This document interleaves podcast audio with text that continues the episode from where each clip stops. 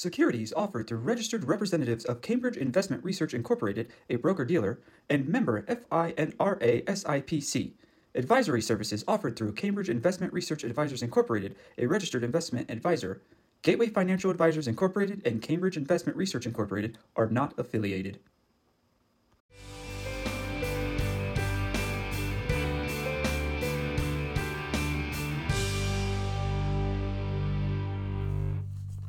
Hi, my name is Kevin Brown. I'm a financial advisor in Albuquerque, New Mexico with Gateway Financial Advisors. Thanks for joining me.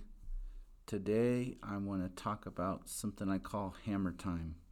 So it's not MC hammer time, but time to start really getting serious about saving for retirement, doing financial planning, maybe some estate planning for a lot of people, kind of happens mid career or maybe in their 50s.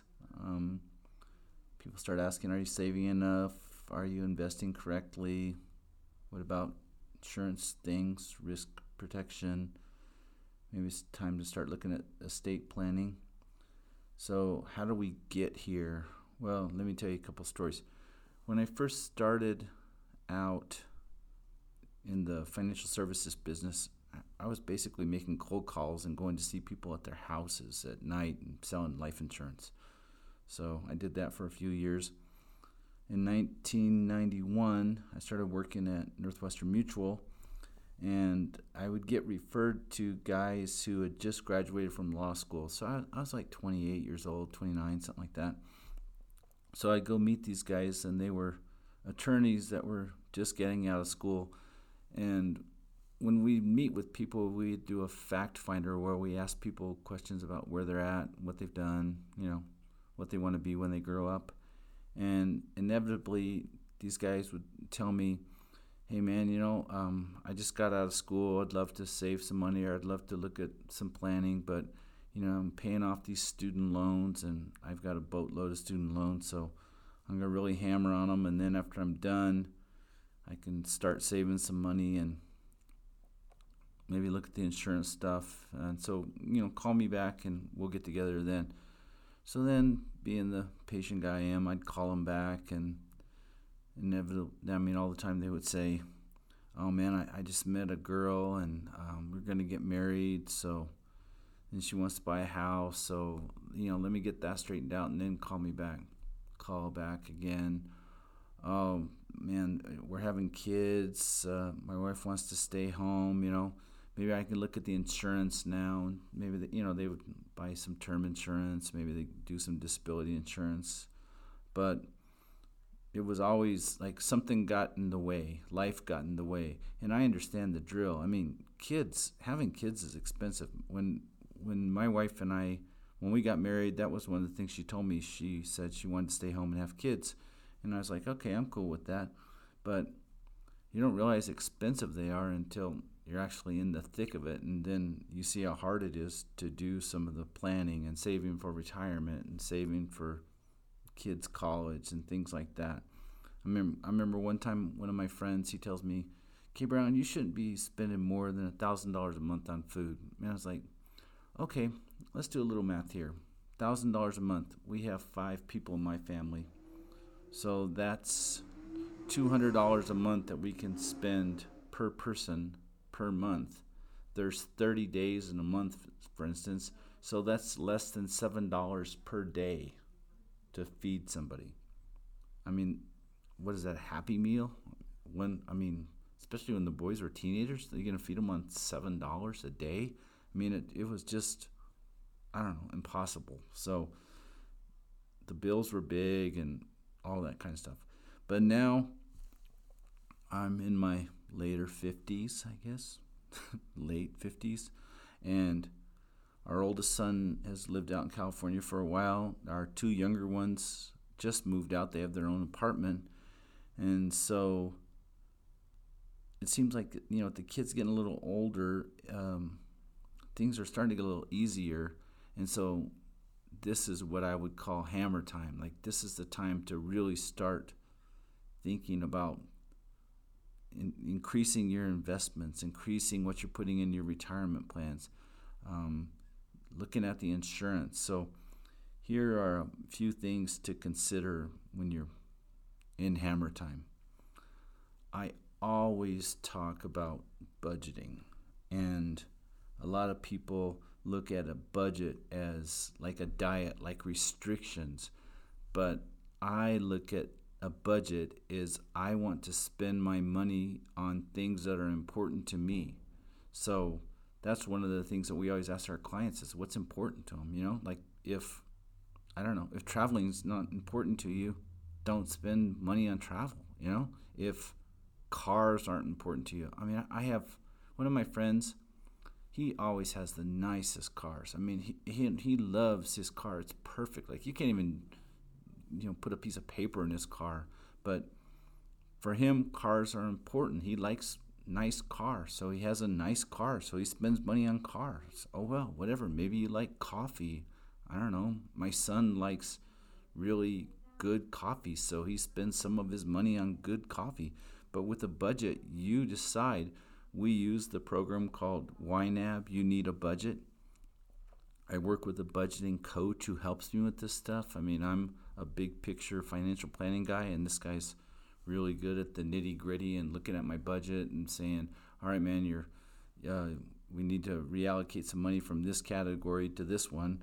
But with our budget, we've been able to pay down debt and we don't have any credit card debt. We had it in the past. Um, it's really helped us, and because of that, now I have more money that I can put away for things like retirement and insurance and like the financial security that's important to my wife and I. Another thing that you might consider, although it's really difficult right now with housing prices, but a lot of people, when the kids leave, um, they consider downsizing. Like maybe you go to a smaller house or maybe you move to a different town. I don't know. Um, with the price of houses now, it seems that's really difficult. So, but it's kind of like a common thing that think people think about. Oh, All right, the kids are out of the house. Maybe we should downsize. But I don't know. You have to look at that one on your, you know, for yourself. The other thing to look at is max out your 401ks and your Roths and you know your qualified type accounts because every year not every year but most years the the amounts increase and then when you're over age 50 in 401k plans and in IRAs there's a thing called a catch up provision like catching a ball catch up so for 2022 the the maximum 401k deferral is $20,500 and there's a $6,500 catch up. So you can put $27,000 in your 401k. For IRAs and Roths, the regular limit is 6000 but there's a $1,000 catch up. So that's a that's a great way to to I don't know um, increase what you're saving and, and make sure that you have more for your retirement. I did some math the other day and I said if somebody was 50 years old and they had $200,000 saved in their 401k. So that's probably about maybe it's a little above average, but it's not I mean, I when people are 50 and they have $200,000 saved for their 401k, they all think, "Oh man, I'm I'm screwed. Like, there's no way I'm going to be able to retire. But what I did is I said, what if you maxed out your 401k? So you put the 27,000 per year. You have 200,000. Um, it did a, a, reasonable rate of return, let's say 7%. Nothing spectacular, but, you know, reasonable. And in 15 years, so by age 65, there was over a million dollars in the account. And so it's amazing what the what compounding can do, especially when you're hammering, as I say, when you're really putting money away. It's, I mean, it can really grow and it can make a huge difference, you know? The other thing would be to start looking at putting some money in maybe a tax deferred account, like, I don't know, a variable annuity is a, an annuity, uh, index annuity. Uh, maybe you put money into a brokerage account, like a taxable account, but there's still things that you can do in investing is and be more tax efficient than not. So once you've maxed out your your retirement plan, start looking at putting some money into something that's you know outside of retirement that doesn't have the restrictions. The thing about retirement accounts when is they always have limits, you know? Like there's limits on what you can contribute. There's limits on when you can touch the money. There's limits on I mean, required minimum distributions where they require you to take the money out whether you need it or not. And so while I'm a big fan of 401k plans, I think it's great. You know, it's a it's kind of forced savings. They hold it out of your check for you. It's just easier to do it that way. There's other there's other accounts that you can do on your own that just don't have these limits. They don't have contribution limits. They don't have distribution limits. They don't have, you know, you don't have to take the money out. So at this time in your life when you you're able to do more, I mean there's there's a lot of opportunities available.